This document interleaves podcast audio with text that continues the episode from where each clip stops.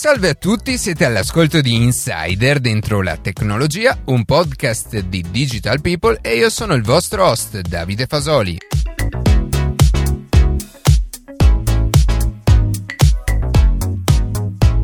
Nella puntata di oggi parleremo di cashless society, ovvero di un modello di società in cui la moneta digitale viene utilizzata per il 100% degli acquisti. Prima di passare alle notizie che più ci hanno colpito questa settimana, vi ricordo che potete seguirci su Instagram a chiocciola dentro la tecnologia e ascoltare un nuovo episodio ogni sabato mattina su Spotify, Apple Podcast, Google Podcast oppure direttamente sul nostro sito.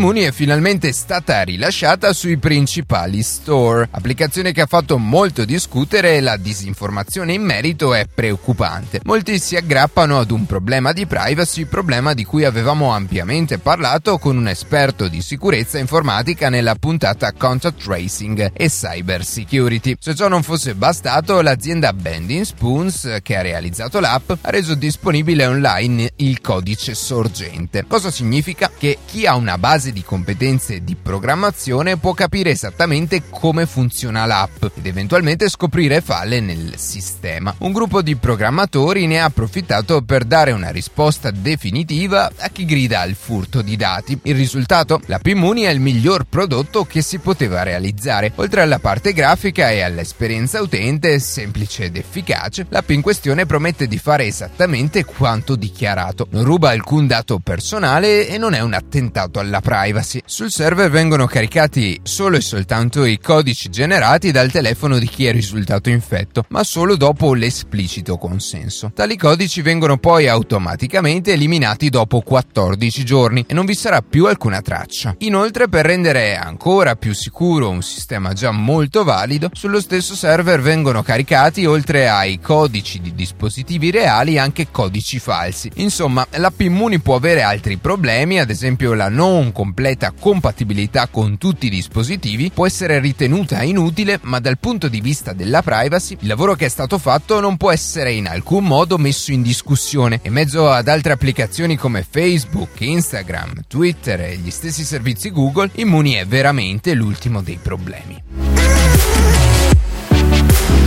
La sezione misure di prevenzione del Tribunale di Milano ha deciso di commissariare Uber Italy SRL, in seguito ad aver considerato come sfruttamento le condizioni di lavoro dei rider, in particolare per il servizio di consegne di cibo a domicilio Uber Eats. Secondo quanto riportato dall'ANSA, per tali ragioni l'accusa sarebbe quella di sfruttamento. La decisione del Tribunale è contestuale ad un'indagine che da alcuni mesi a questa parte viene portata avanti proprio per giudicare se società come Uber, Deliveroo e Foodino sfruttino i rider e non garantiscano loro le doverose condizioni lavorative. Durante i primi giorni della pandemia, i rider chiedevano maggiori garanzie sanitarie, in un momento in cui i contagi stavano crescendo rapidamente. Ai rider infatti non venivano fornite abbastanza mascherine e ulteriori presidi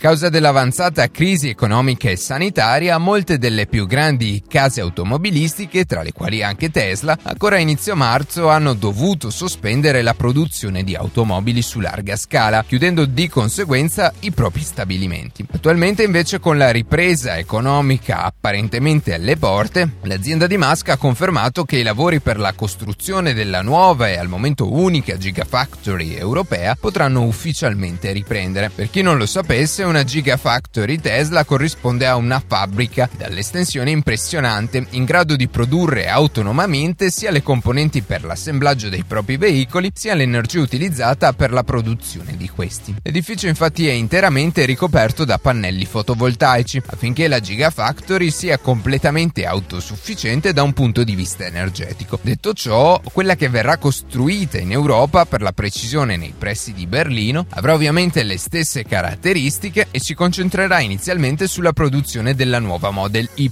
che verrà distribuita indicativamente a partire da luglio 2021. Al momento si sono concluse solamente le varie fasi di livellamento del terreno, ma a breve partiranno anche i primi scavi per la consolidazione delle fondamenta del primo blocco che coprirà un'area di circa 300 ettari. A lavori conclusi, Giga Berlin sarà la quarta superfabbrica Tesla e insieme a Giga Nevada, Giga New York e Giga Shanghai andrà quasi certamente ad innalzare il regime di produzione portandolo a ben 590.000 veicoli prodotti in un anno.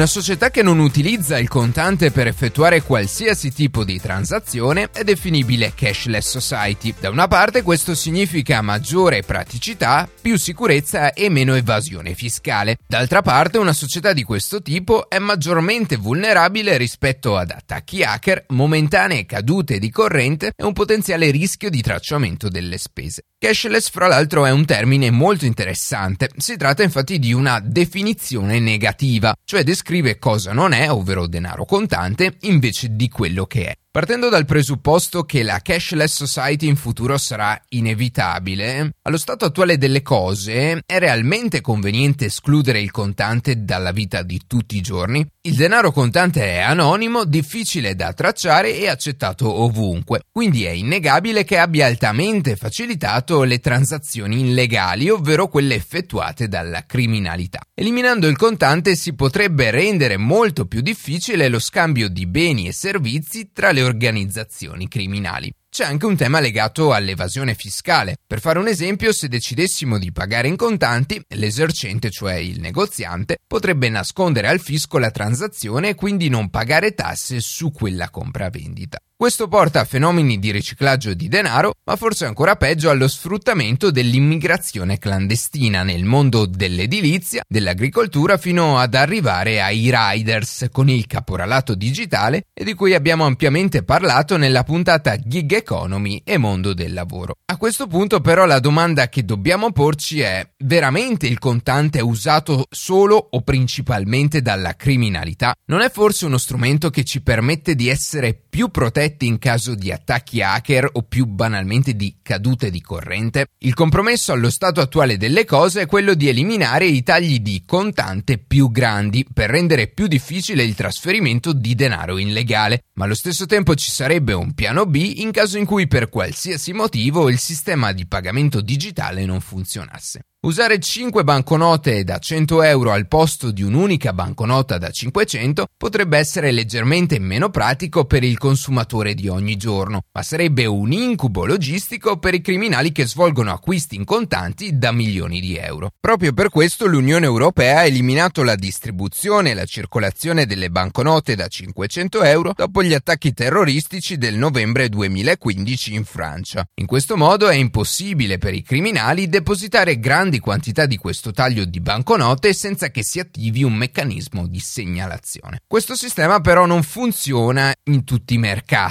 In India nel 2016 il primo ministro eliminò dal mercato i tagli di banconote più grandi. Si è trattata di una scelta politica più di una scelta atta a sfavorire la criminalità, soprattutto perché in India la maggior parte delle transazioni illegali viene effettuata tramite conti offshore o anche attraverso lo scambio di oro. Quindi adesso esserne veramente svantaggiate sono state le persone che si trovavano al livello più basso della società e che venivano pagate in nero. Ciò ha portato al fallimento di tante attività e una crisi sanitaria data dall'impossibilità di pagare le cure mediche. Al posto di combattere la grande evasione e la criminalità, ha incrementato il disagio e la povertà della popolazione meno abbiente. Va però detto che nel caso dell'India mancava e manca tuttora una grande infrastruttura di connettività, quindi sicuramente il passaggio alla moneta digitale sarebbe potuto essere funzionale, ma mancavano le basi. Il contante era troppo immerso nel tessuto dell'economia indiana, tanto che il 90% delle transazioni in India viene effettuato in contante. In luoghi come gli Stati Uniti, invece, un posto digitalmente pronto e con dei consumatori ampiamente utilizzatori di carte, ma in generale di sistemi di pagamento digitali, il problema è opposto. Il contante è costoso, ovvero i suoi costi di gestione, pensiamo ai trasferimenti, ai prelievi, sono maggiori di quelli della moneta digitale. Quest'ultima ha costi bassi o totalmente nulli.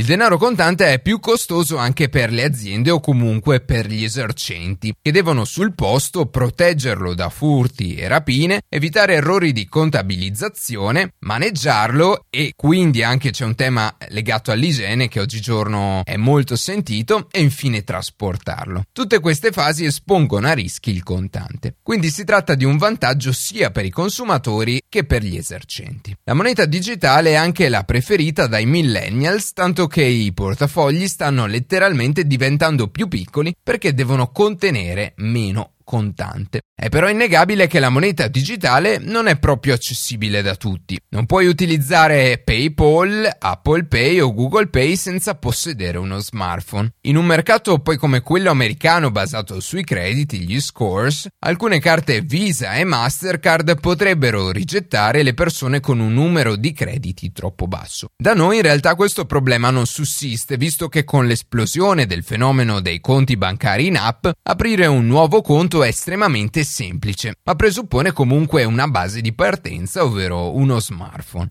Inoltre, quando non abbiamo la fisicità del contante, diversi studi hanno dimostrato che è maggiormente facile spendere di più, quindi il rischio di creare debiti potrebbe essere maggiore. In tema poi di privacy, i portafogli digitali sono sicuramente meno privati, perché tengono traccia di tutto quello che compriamo e di dove lo compriamo. Le transazioni elettroniche si basano su poche compagnie come banche o circuiti. La maggior parte delle app di pagamento sono strutturate per integrarsi con questo sistema. Se ad esempio il governo volesse bloccare l'acquisto di un certo bene, se non ci fosse il contante non sarebbe in qualsiasi modo possibile acquistarlo. A primo impatto questa sembra un'ipotesi inverosimile, ma in alcuni stati in cui è stata legalizzata la vendita di marijuana, spesso i venditori fanno fatica a trovare banche che gestiscano le loro transazioni, perché trattandosi di un tema così controverso e dibattuto potrebbe portare a maggiori controlli da parte dello Stato. Ma ancora, si parla molto spesso oggi di fake news. Cosa succederebbe se il governo chiedesse di non processare i pagamenti verso riviste o testate giornalistiche, magari con la motivazione di non voler diffondere la disinformazione?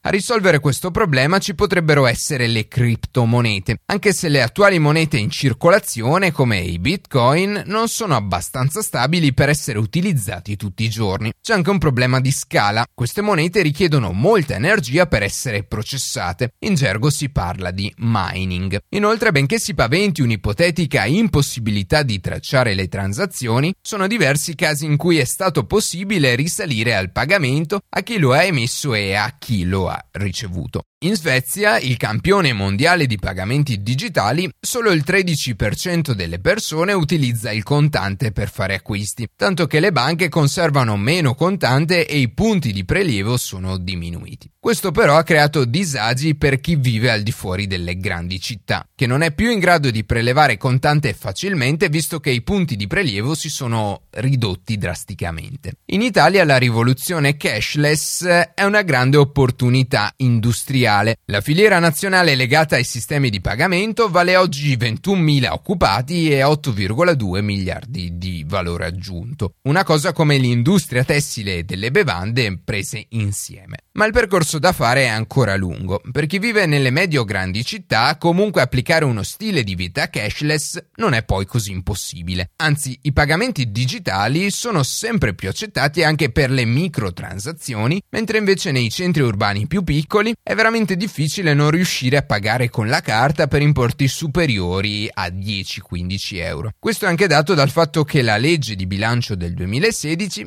aveva reso obbligatoria l'installazione di un POS in tutte le attività commerciali. Detto tutto ciò, allo stato attuale delle cose, più che parlare di società cashless, sarebbe meglio parlare di società less cash, ovvero di una società in cui il contante rappresenti un ruolo di secondo piano.